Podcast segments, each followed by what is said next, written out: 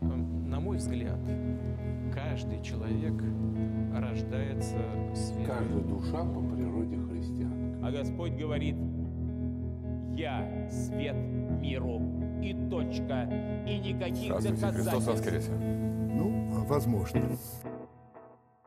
Вопрос, конечно, в том, что сейчас христианство может дать миру. Не слишком ли это хорошо, чтобы быть правдой? Бог одновременно есть, для меня есть, для кого-то Бога нет.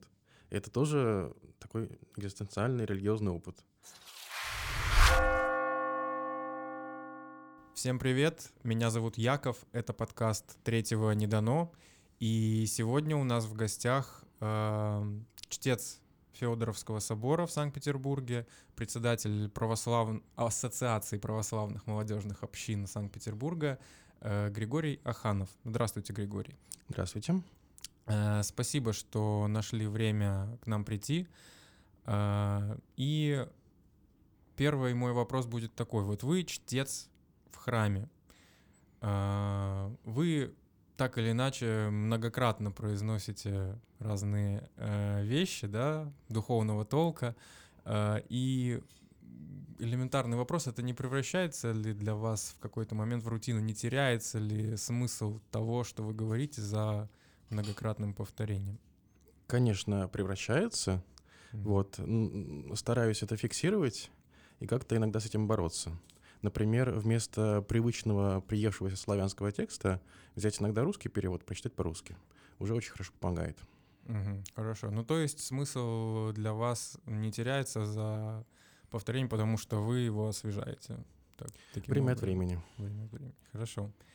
А, а часто ли в повседневной жизни вы вспоминаете какие-то слова из Евангелия? Потому что мне кажется, что для верующего человека эм, это, наверное, должно происходить, да, в какой-то момент. Да, это постоянно происходит, конечно. Особенно у меня это, для меня это актуально, потому что я в этой среде варюсь, я постоянно слышу эти слова, и они порой какой-то такой рефрен звучат у меня сознании. Вот. Ну, если, если тяжело, если что-то случилось, или наоборот, если э, как-то что-то вдохновляет, то приходят слова из Писания, Мгм. чтобы это Ну, описать. Ну, то есть и в повседневной жизни, я имею в виду, которая не касается ваших обязанностей, да, связанных со служением, это тоже в вашей жизни постоянно... Вы отмечаете для себя, что это присутствует. Да, я думаю, что у неверующих людей тоже это отчасти происходит, потому что э, в русской культуре это э, очень так э, впиталось в русскую культуру. Ну, Все, что связано с религией. ну, тут вы Богом. имеете в виду именно мы какие-то мысли о чем-то божественном, сверхъестественном, а не конкретно там о Евангелии. Потому что я бы, например, не сказал, что я часто вспоминаю про Евангелие в повседневной жизни. Ну, мне, именно ка- какие-то слова, да, чтобы... мне кажется, вы это просто не замечаете, скорее всего, потому что это стало таким общекультурным достоянием. Может быть. Эм, Хорошо. А считаете ли вы себя эгоистом? Такой вопрос.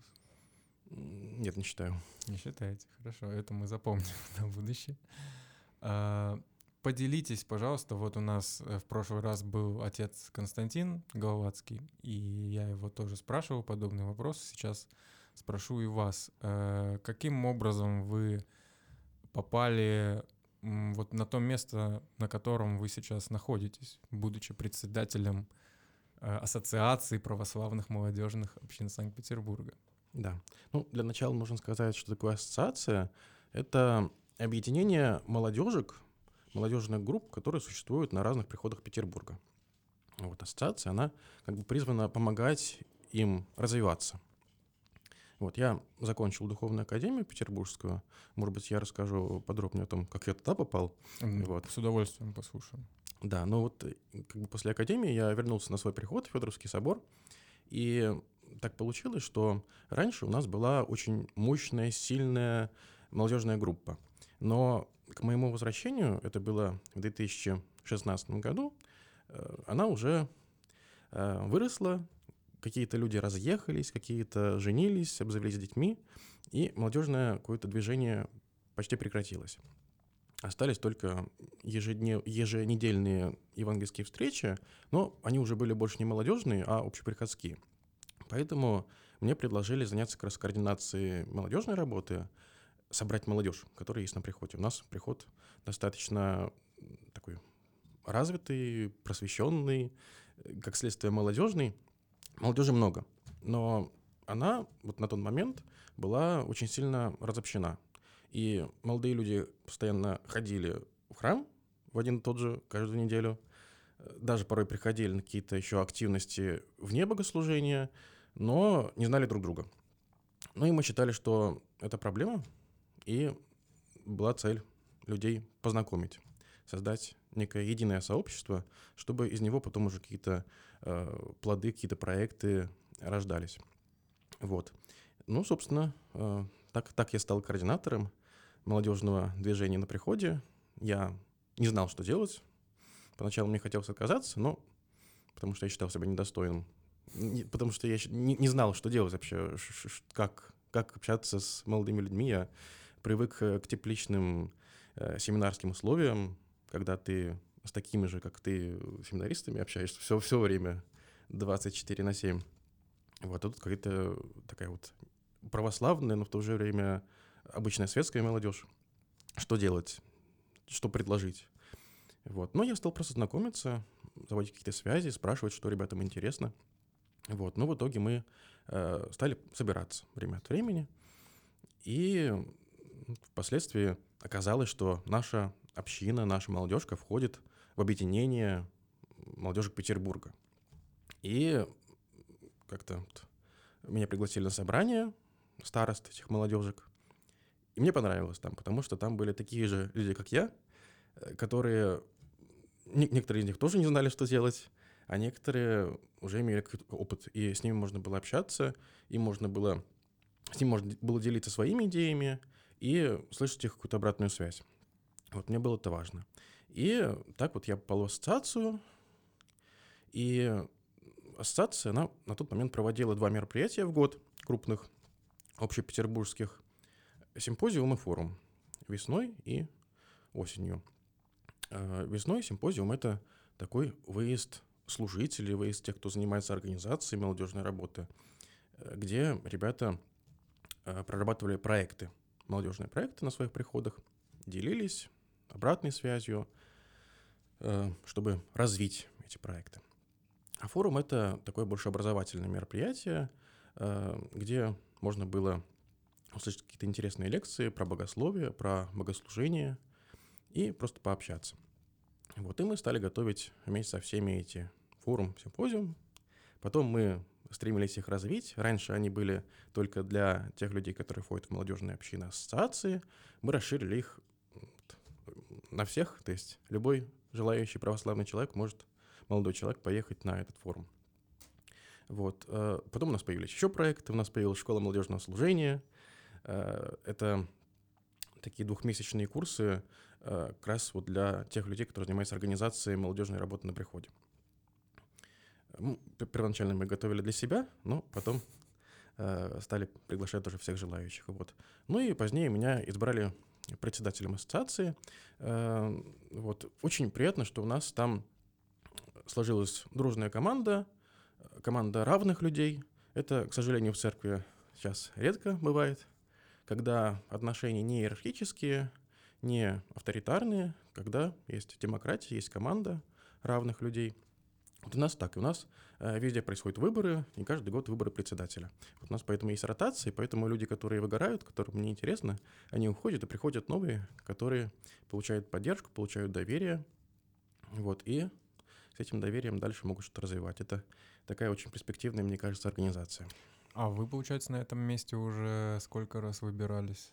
Я только один раз выбирался. Ага, то есть вы сейчас первый год как бы это... Да, вот угу. ассоциации 9 лет недавно угу. исполнилось, и я уже четвертый председатель. То есть у нас это угу. происходит регулярно. Хорошо. А, ну хорошо, тогда поясните и немножко вот пораньше то, что вы обмолвились насчет духовной академии. Э, и расскажите, как вы попали туда, потому что еще до записи вы сообщили мне, что э, вы были человек с детства верующий, но не в церкви, а в церковь вы пришли позднее. Вот поведайте. Да. Ну, я то есть, из верующей семьи, удивительно, что вот все мои родители, бабушки и дедушки, все-все-все верующие, мне кажется, довольно редко сейчас в Петербурге, по крайней мере. И э, я жил в центре города, у Никольского собора, меня туда водили. Мне нравилось смотреть на иконы старинные, слушать красивое пение. Я очень вдохновлялся этим. И мне подарили молитвослов детский, немножко мультяшный. Э, там мне запомнилось изображение батюшки, и мне было 6 лет тогда, мне захотелось быть на него похожим.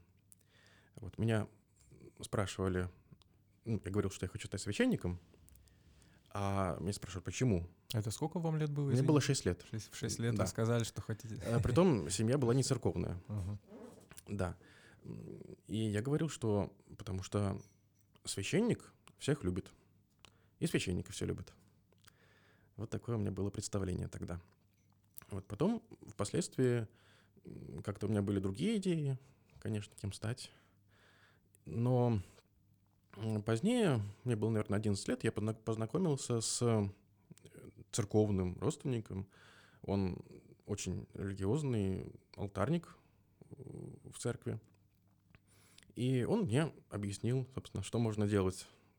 Открыл передо мной церковный мир, потому что до этого мне это было интересно, но я не знал, с чего начать. Вот, ну, я тогда еще, понятно, маленький был, мне не были доступны какие-то источники информации об этом. А он мне все рассказал.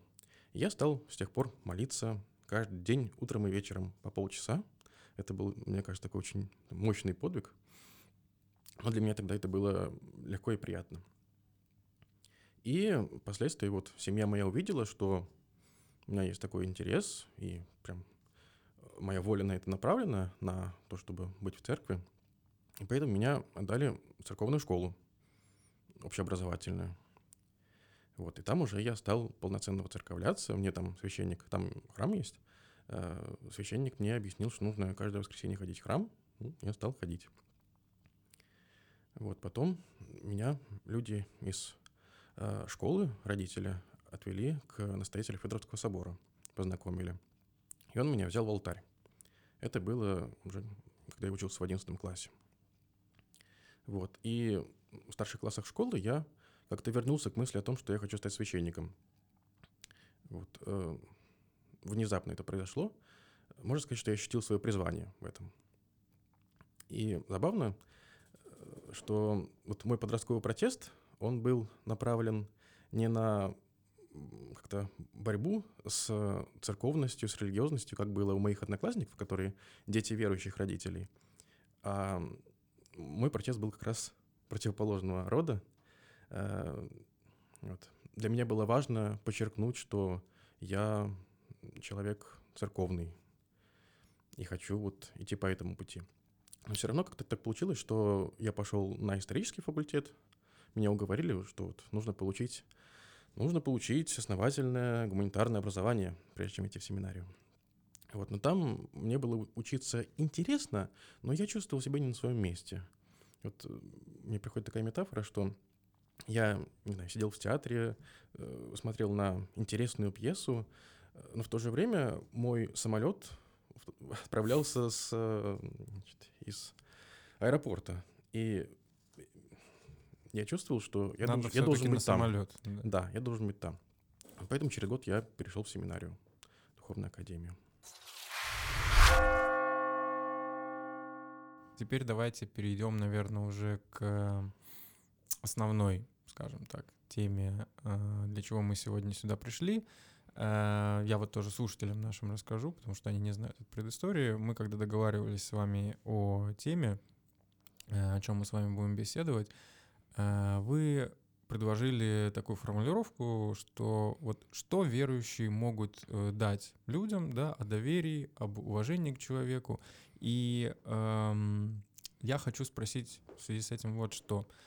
Э, Когда говорится, в принципе, любыми верующими людьми, неважно какой религии, там будь то православие или другие, да, эм, говорится всегда верующими о том, что она, это их религия, это их вера, она может предложить человеку нечто уникальное, нечто отличающегося от всего, отличающееся от всего, что о чем может человек э, узнать вне религии, и это уникальная, э, какой-то уникальный опыт, да, какая-то вот эта уникальная особенность, она э, настолько важна, да, что без нее человеку, ну, если неплохо, то э, хотя бы как минимум это все равно э, нечто ниже, да, чем то, что можно постичь э, в религии.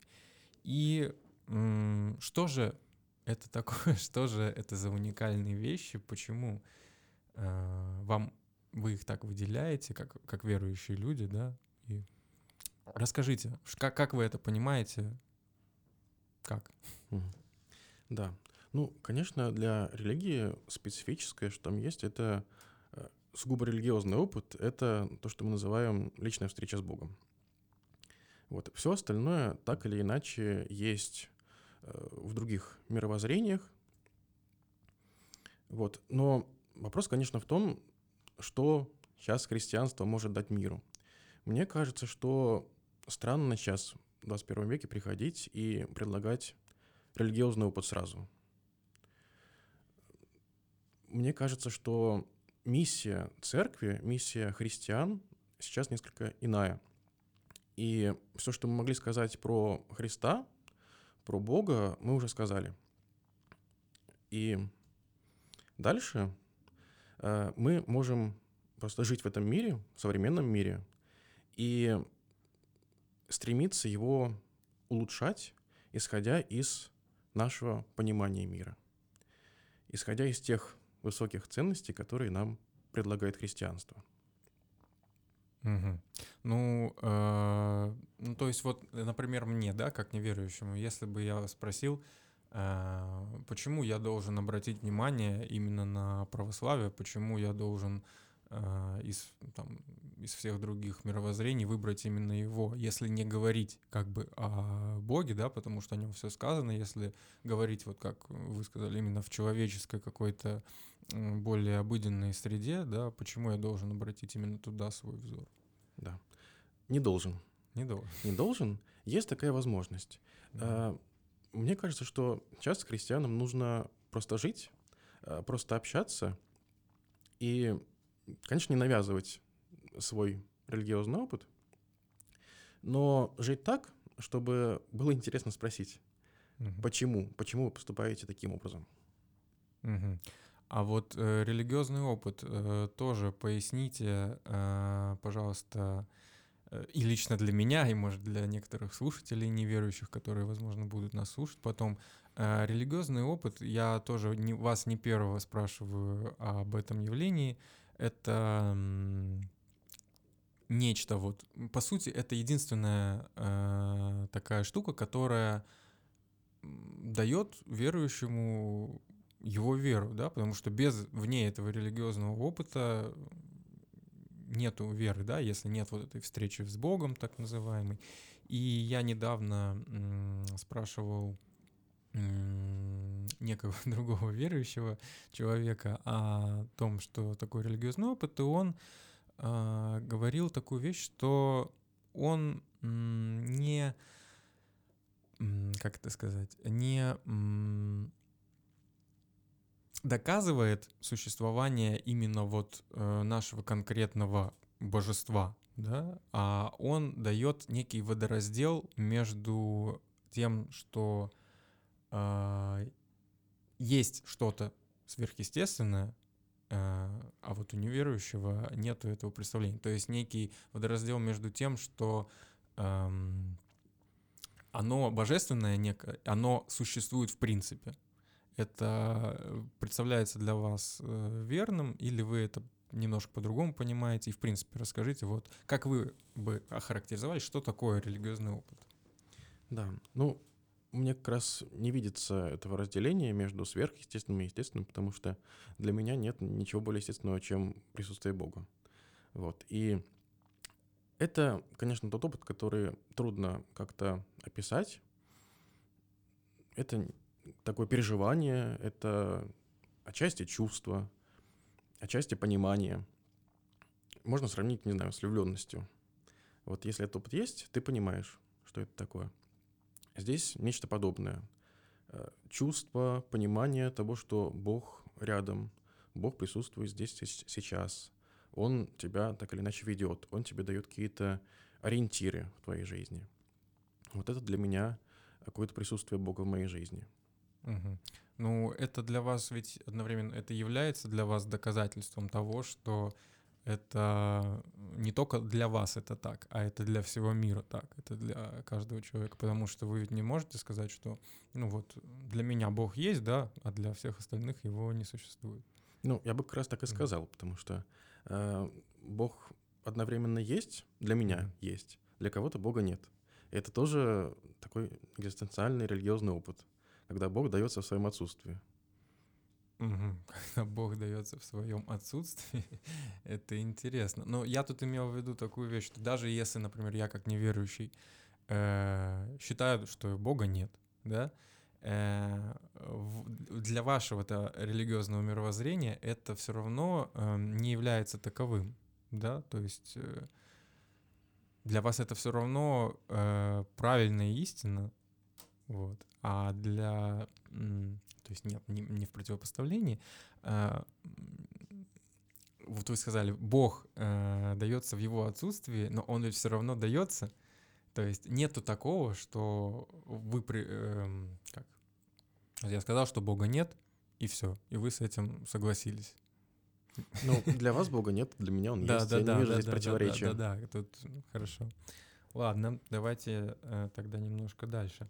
Вот я спросил вас э, немного ранее, считаете ли вы себя эгоистом, и спросил э, в связи вот с чем. Эм, э, верующие люди и, ну, не только верующие, на самом деле, много кто, и м, в особенности проповедующие верующие, которые там являются священниками, которые э, призывают к чему-то лучшему, да, стараются вот э, поделиться каким-то духовным опытом, э, они часто э, призывают вот именно в православии к некой бескорыстной добродетели, да, какому-то э, отречению от себя в каком-то смысле и эм, помощи людям, да, какой-то безвозмездной и без вознаграждения какого-то, э, но, м, в общем, не ставящие интересы свои выше интересов э, других людей. И э, я хочу спросить вас, э, считаете ли вы это вообще возможным? Потому что, вот на мой взгляд, э, если бы об этом говорить, то м, даже когда человек э, старается, пытается быть таким, старается э, помогать людям безвозмездно, это все равно какой-то род эгоизма, потому что он через это получает нечто, что э, дает ему дальше какой-то стимул, опору, да, он получает от этого все равно какое-то моральное удовлетворение. То есть э, можно ли это не называть эгоизмом? Ну, это такое очень относительное понятие эгоизм. Э, Я придерживаюсь мнения, что э, когда самолет раз герметизировался, нужно сначала маску на себя надеть, потом на ребенка. Мгм. Вот, если ты э, будешь пытаться надеть маску на ребенка, ты э, можешь и этого не сделать, и сам тоже отключиться и погибнуть. Вот, поэтому, э, помогая другим, нужно не растратить полностью свои ресурсы, потому что это будет во вред и другим, и тебе. Мгм. Вот, да. То есть хорошо, так. А, хорошо. Эм, у верующих тоже, на мой взгляд, я всегда, на всякий случай поясню, я всегда говорю именно от своего какого-то понимания, не, не стараясь э, обобщать сейчас какой-то общий неверующий опыт. Э, у верующих людей присутствует э, однозначная такая связь всего положительного, да, всего хорошего, э, что есть в мире, э, с Богом, божеством. Для верующих это однозначно так. И этой связи ее не присутствует у неверующих. То есть если все признают, что в мире есть вот эта вот любовь, есть красота, есть э, некие нравственные вещи, которые, ну, в общем-то, признаются большинством, но при этом у неверующих они не ассоциируются никак с влиянием божественного. А, Для вас вот эта разница, она что-то дает, она Как вы вообще оцениваете эту разницу? Она должна быть или нужно ее и пропорции как-то, может быть, уменьшать, что-то с ними делать или нет? Разница между чем и чем? Между э, пониманием верующего, что вот все хорошее, оно от Бога, да, грубо говоря, и, и пониманием неверующего, что все хорошее оно есть, но оно никак не от Бога. Ну, Не связано никак с Да. Это тоже, конечно, относительно, потому что мне нравится такая присказка, что у Бога нет других рук, кроме наших рук. Поэтому мы призваны к тому, чтобы совершать добро, так или иначе. И мы, смотря на мир, видим хорошее, видим прекрасное. И мы видим в этом Бога, так или иначе. И это не значит, что действует только Бог. Но все хорошее мы связываем с Богом, и вместе с тем понимаем, что вместе с Богом действуют и другие силы, действуют те же самые люди, которые э, так или иначе осознанно или неосознанно выбирают добро и делают мир лучше. Мгм. А кто для вас неверующие люди? Братья и сестры. Мгм.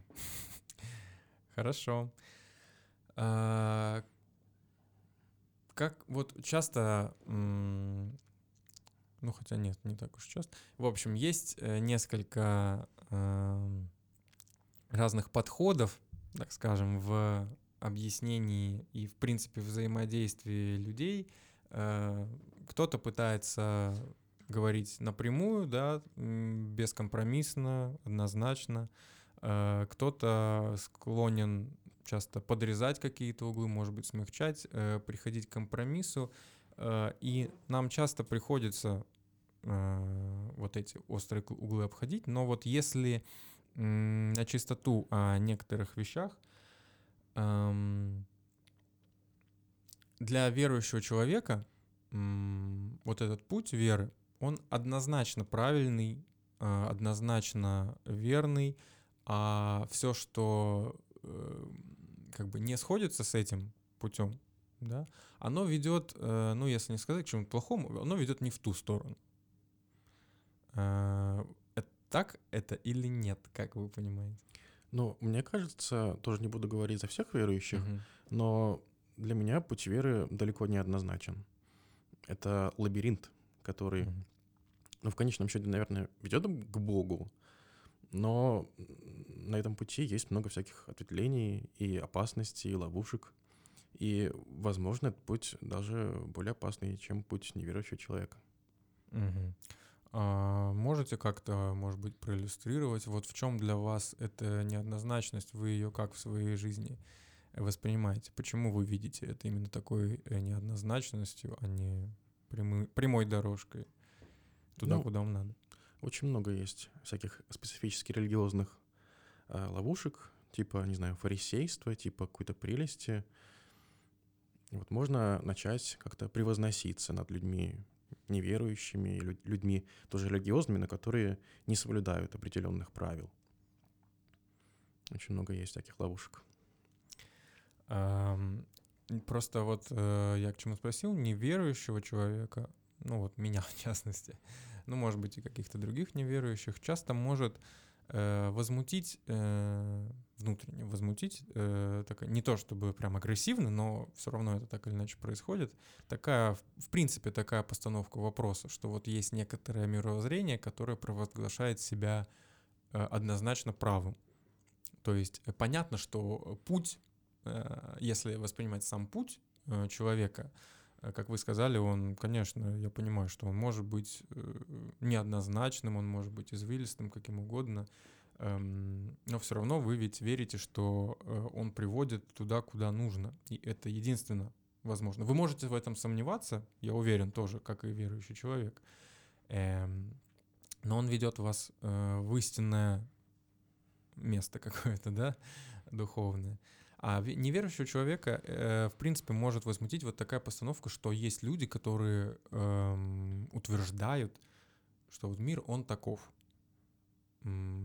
Немного, не слишком ли, как вы считаете, не слишком ли много э, верующие люди в этом смысле на себя берут, э, заявлять, что вот, вот это так, а, а не как э, вы считаете? Ну, мне кажется, это нормально. Каждый человек считает, что его мировоззрение правильное. Ну, эм, тут я лично, например, наблюдаю некую разницу все равно. Потому что э, даже если вот неверующий человек э, верит, что его мировоззрение верно, э, он может не утверждать, что эта истина верна для всех остальных, да? А для верующих это нормально, что я верю в Бога, я верю, что там в загробной жизни, например, мы окажемся, окажемся не где-нибудь, да, в вполне э, определенных как бы рамках, да, определенных местах. И это верно не только для меня, это произойдет с каждым человеком, независимо от того, верит он в это или нет. Ну вот мировоззрение все-таки такая сложная штука. Она складывается не только из вопроса, есть Бог или нет Бога. Там очень много всего. И мне кажется, что вот по ряду параметров неверующий человек может оказаться в итоге ближе к истине, чем какой-то верующий, но заблуждающийся вот в ряде этих вопросов. Поэтому тоже вопрос относительный. Мгм, Хорошо. А вот давайте вернемся еще немножко назад. Э, Вот вы а, сделали акцент такой на доверии и уважении к человеку. Вам кажется, что этого сейчас мало, да, что с этим нужно работать, что этого не хватает? Да, этого не хватает в российском обществе особенно, которое пережило период большой такой вот тоталитарной власти, разобщения людей, атомизации общества. Вот, и как раз сейчас церковь может дать именно это, именно уважение к личности человека, именно э, доверие, потому что церковь по, по своей природе это объединение людей. Вот. Хотелось бы, чтобы это объединение было свободным. И очень важно в христианстве, это особенно важно, что э, у человека очень большая роль, очень большое призвание вообще во Вселенной. Потому что Бог, Бог стал человеком, чтобы человек стал Богом. Бог осветил человека, Бог выделил человека из всего мироздания. У человека очень большая ответственность, и человек — это очень большая ценность. Мгм. А почему вы считаете, что именно вот православие э, может э, дать это уважение, а не что-то другое? Почему этого не может э, возникнуть в советской среде, там, в люб- любой другой? Я не говорю, что другое мировоззрение не может этого дать, но мне бы хотелось, чтобы христианство, христиане делали акцент именно на этом. Мгм. А что, по-вашему, мешает сейчас или как-то создает помеху к тому, чтобы это происходило? Ну, увлеченность всякими устаревшими установками, потому что, к сожалению, церковь отчасти превратилась в музей традиционного общества, в резервацию, где сохраняются практики и представления вот, традиционного общества.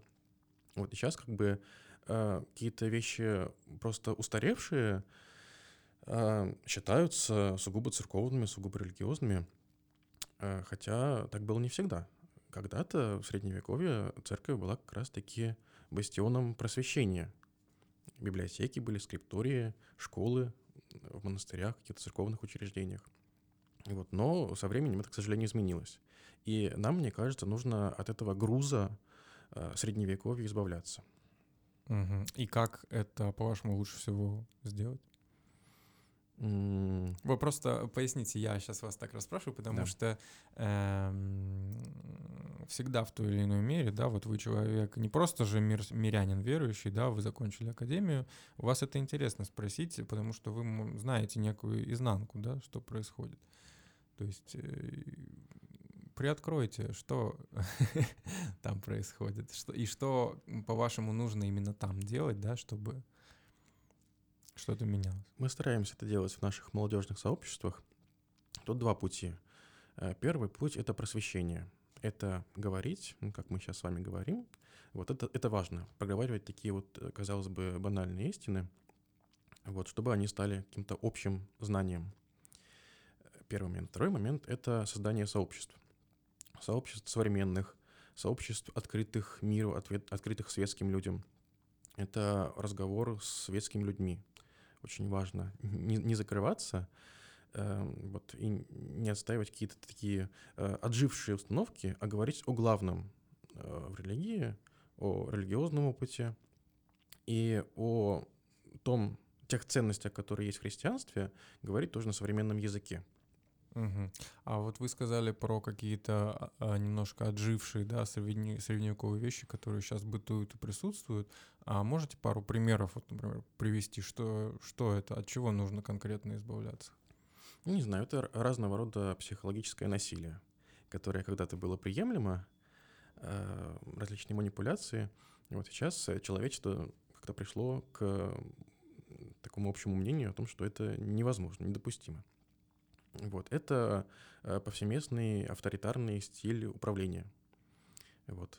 Он иногда бывает э, хорош, но в очень редких критических ситуациях. Например, там, не знаю, на войне. Мгм. Вот. а В остальных ситуациях он не очень продуктивен, особенно в такой повседневной мирной жизни. Вот это, не знаю, какие там представления о семье тоже патриархальные, уже устаревшие, но за которые некоторые верующие люди почему-то держатся. Мгм. А, ну, наверное, это в том числе вопрос э, влияния как раз-таки вот авторитарных э, людей в церковной среде, которые имеют большой ресурс, да, чтобы влиять на паству, на верующих людей. И э, в этом смысле все равно же зависит в каждом наверняка месте, в каждом там отдельно взятом храме, какие будут, э, какой будет образ мыслей э, у верующих людей в зависимости от того, кто им проповедует. То есть э, в этом смысле э,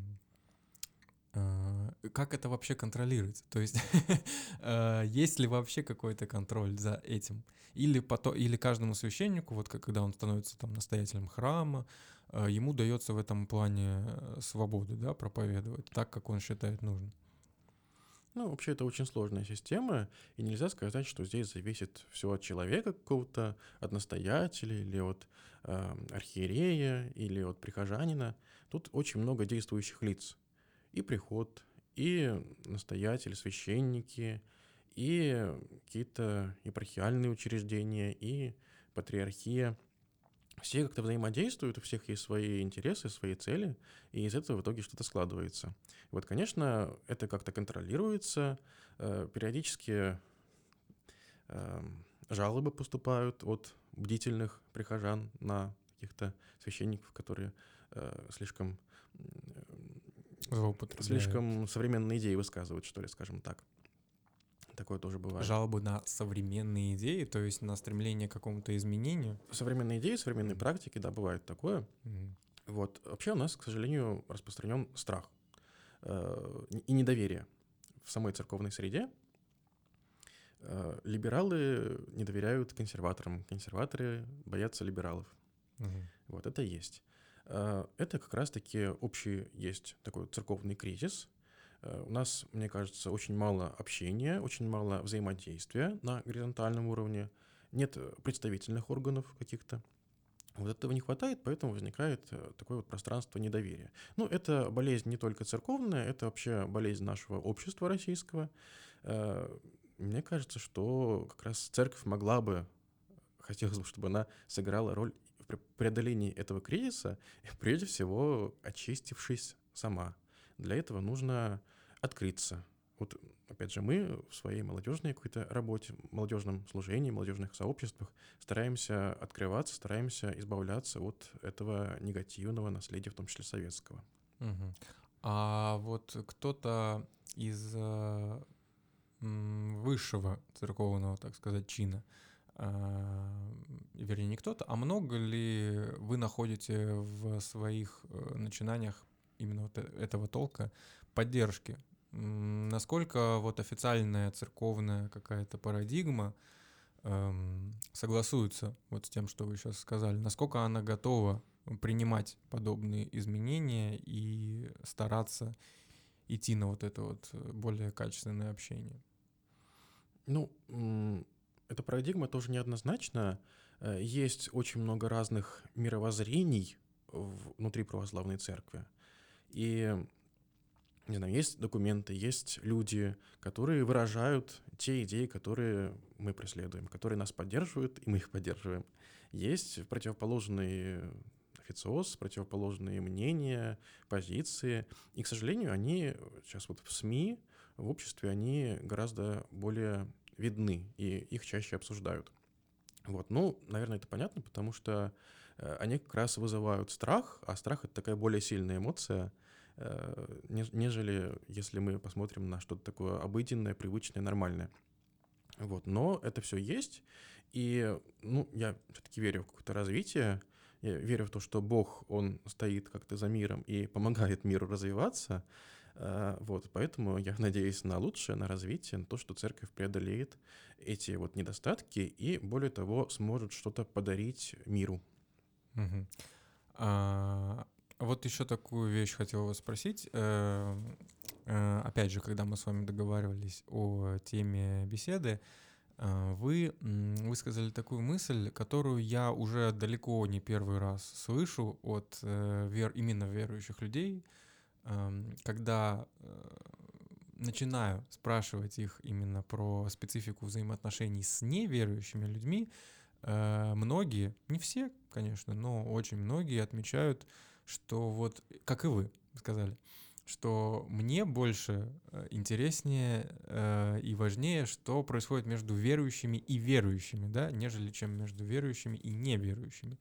И э, поскольку я уже, как я сказал, несколько человек, довольно обширное количество человек, имею некую свою мини-статистику, э, для самого себя могу сказать, что это скорее даже тенденция, что действительно верующим людям э, верующих людей беспокоит э, взаимоотношения именно вот с их,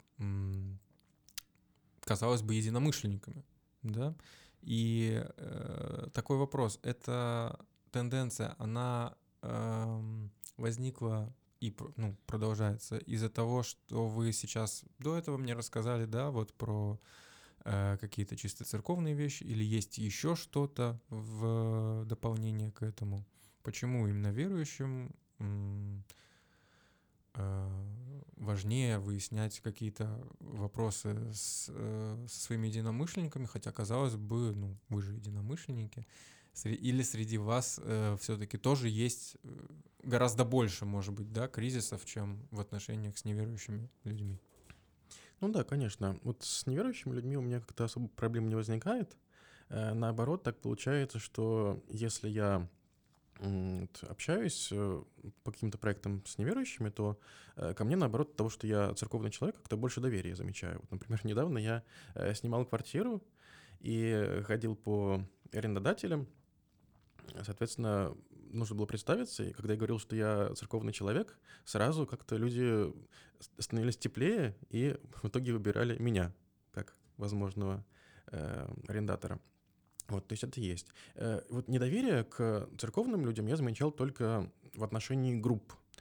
Когда мы приходим как какая-то организованная церковная группа, некоторые люди, в том числе в каких-то образовательных учреждениях, э, боятся, что мы начнем проповедовать, обращать веру. Вот. Э, ну, в остальном недопонимания как-то я не замечал. Вот, а между верующими, верующими, конечно, это есть. Очень много есть пунктов э, в, в рамках веры, в которых могут быть какие-то разночтения. Казалось бы, как-то незначительный вопрос, но из-за него могут возникать многолетние, даже тысячелетние конфликты между верующими людьми. Вот. Ну, а, например, вот для вас вот есть какое-то самое такое животрепещущее разночтение какого-то такого вопроса, которое вас беспокоит больше всего? Ну, для меня неприемлемо насилие. Наверное, вы уже заметили, что я об этом говорил. Да, конечно. Вот, любого, любого рода насилие э, в религиозной среде, особенно когда он получает какое-то религиозное оправдание, для меня неприемлемо. Поэтому с такими людьми, которые это оправдывают, mm. я стараюсь не общаться. А таких людей довольно большое количество, или это какой-то процент, или как, как вы оцениваете состояние? Это небольшой процент. Небольшой, но он присутствует. Мы потихоньку приближаемся к концу. Времени у нас уже осталось не так много. И э, я спрошу такую вещь. Вот э, когда мы беседовали с отцом Константином, эм, он высказал такую мысль, что верующие люди, особенно вот э, я так, я так понял, что в отношении молодежи, особенно это было сказано, э, что верующие склонны прятаться, что склонны скорее на уровне личного выбора некоего своего э, хранить вот, э, свое мировоззрение, веру в Бога. А когда касается дела чего-то такого, когда можно это свое мировоззрение показать, люди склонны э, его скрывать. То есть как-то прятаться и с другими, э, может быть, в светской среде, да, там, когда, может быть, в школе, да, или в университете, это не проявлять. И в связи с этим такой вопрос, а разве не является это для вас, э, во-первых, э, как вы вообще это, вы согласны с этим, что многие прячутся, что гораздо больше людей прячутся, нежели э, открыто заявляют о том, что они верующие. Отец Константин просто сравнил еще с э, исламом, да, что вот мусульмане, они никогда не боятся, они открыто заявляют, что вот мы верим, а православный, мол, э, не так. Как это для вас? Это так? Ну, что касается меня лично, то я это просто никак не могу скрывать даже технически, потому что я работаю в Ну, церкви. для вас понятно. Да. А тут, наверное, ск- скорее про мирян, да, вот. А про остальных, ну, я не знаю, не со всеми так общался на эту тему. Э, Знаю, что такая проблема есть. Что трудно людям сказать, что они верующие, потому что они боятся э, услышать какие-то странные вопросы и боятся, что люди от них будут отчуждаться. Вот. Но, опять же, по опыту, как мне говорили те, которые внезапно решили своими знакомыми поделиться, что вот они пришли в церковь, или что они уже давно ходят в церковь, и реакция, как правило, положительная, ну или нейтральная. Людям интересно, они расспрашивают. Э, Очень редко, когда какое-то недопонимание возникает, почти что никогда я такого не слышал. А, Просто я еще хотел спросить в- вдогонку к этой, к этой вещи, что, а разве не, ну вот вы сказали, да, что вы редко встречаете такое, но а, так, если такое все равно присутствует, оно однозначно присутствует, э, может быть, не в таком повальном, да, количестве, как это может представляться, но эм, если такое присутствует, разве не является это э, свидетельством некоего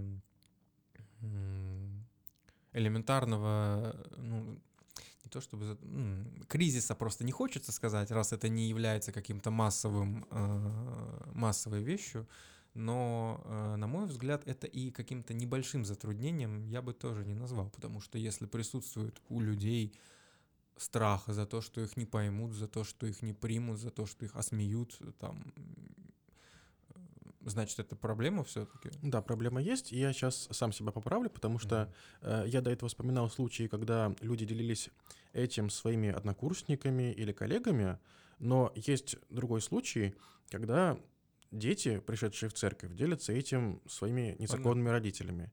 И вот это как раз очень большая проблема всегда, почти всегда. Хорошо. А что предпринимается, чтобы такие вещи э, преодолевать? Есть ли какая-то в этом смысле работа с такими людьми, или она предпринимается только вот на уровне э, личного, личных каких-то взаимоотношений, да, там с настоятелем или с духовником? Ну да.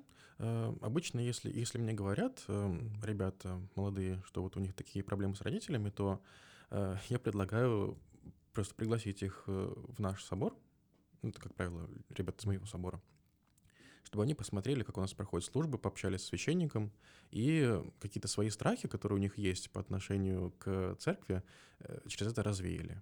И часто это работает. Хорошо. Ну и тогда в заключении последний к вам вопрос. Эм, Вот все люди так или иначе боятся смерти. То есть, на мой взгляд, даже если человек э, говорит, что он не боится, я в это не верю. Потому что, может быть, он сам для себя это определил как отсутствие страха, но все равно это что-то, что заложено в нас, чего мы не хотим, чтобы происходило, м, но чего не миновать. И вот э, православие э, говорит человеку насчет этого вопроса, что э, смерти нет, что ты, э, что мы все воскреснем, да, э, если будем быть, э, если будем праведно жить, да, если будем, если проживем свою жизнь так, чтобы воскреснуть, да, Э, да еще и воскреснем, да, там в собственных телах, в том же физическом облике, в котором мы сегодня присутствуем. Э, И такой вопрос. э, Не слишком ли это хорошо, чтобы быть правдой? Очень, очень сложный вопрос. Вот я могу сказать, что я тоже боюсь смерти, особенно внезапной смерти. Но в то же время я верю в жизнь. И для меня это главное. Для меня главное фокусироваться на Боге, фокусироваться на своей жизни, о том, как я живу эту жизнь.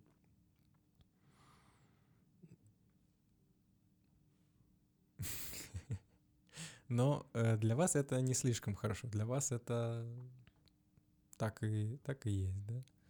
Я не знаю, я не знаю, что Бог нам приготовил там дальше. Посмотрим, поживем и выйдем. Э, Мне кажется, что мы живем в вечности, которая есть сейчас. То есть нынешний момент — это есть вечность. Мгм. Поэтому пока, пока мы сейчас, мы, мы уже вечности, мы имеем эту вечную жизнь. Ну и, соответственно, нужно правильно распорядиться этим моментом вечности.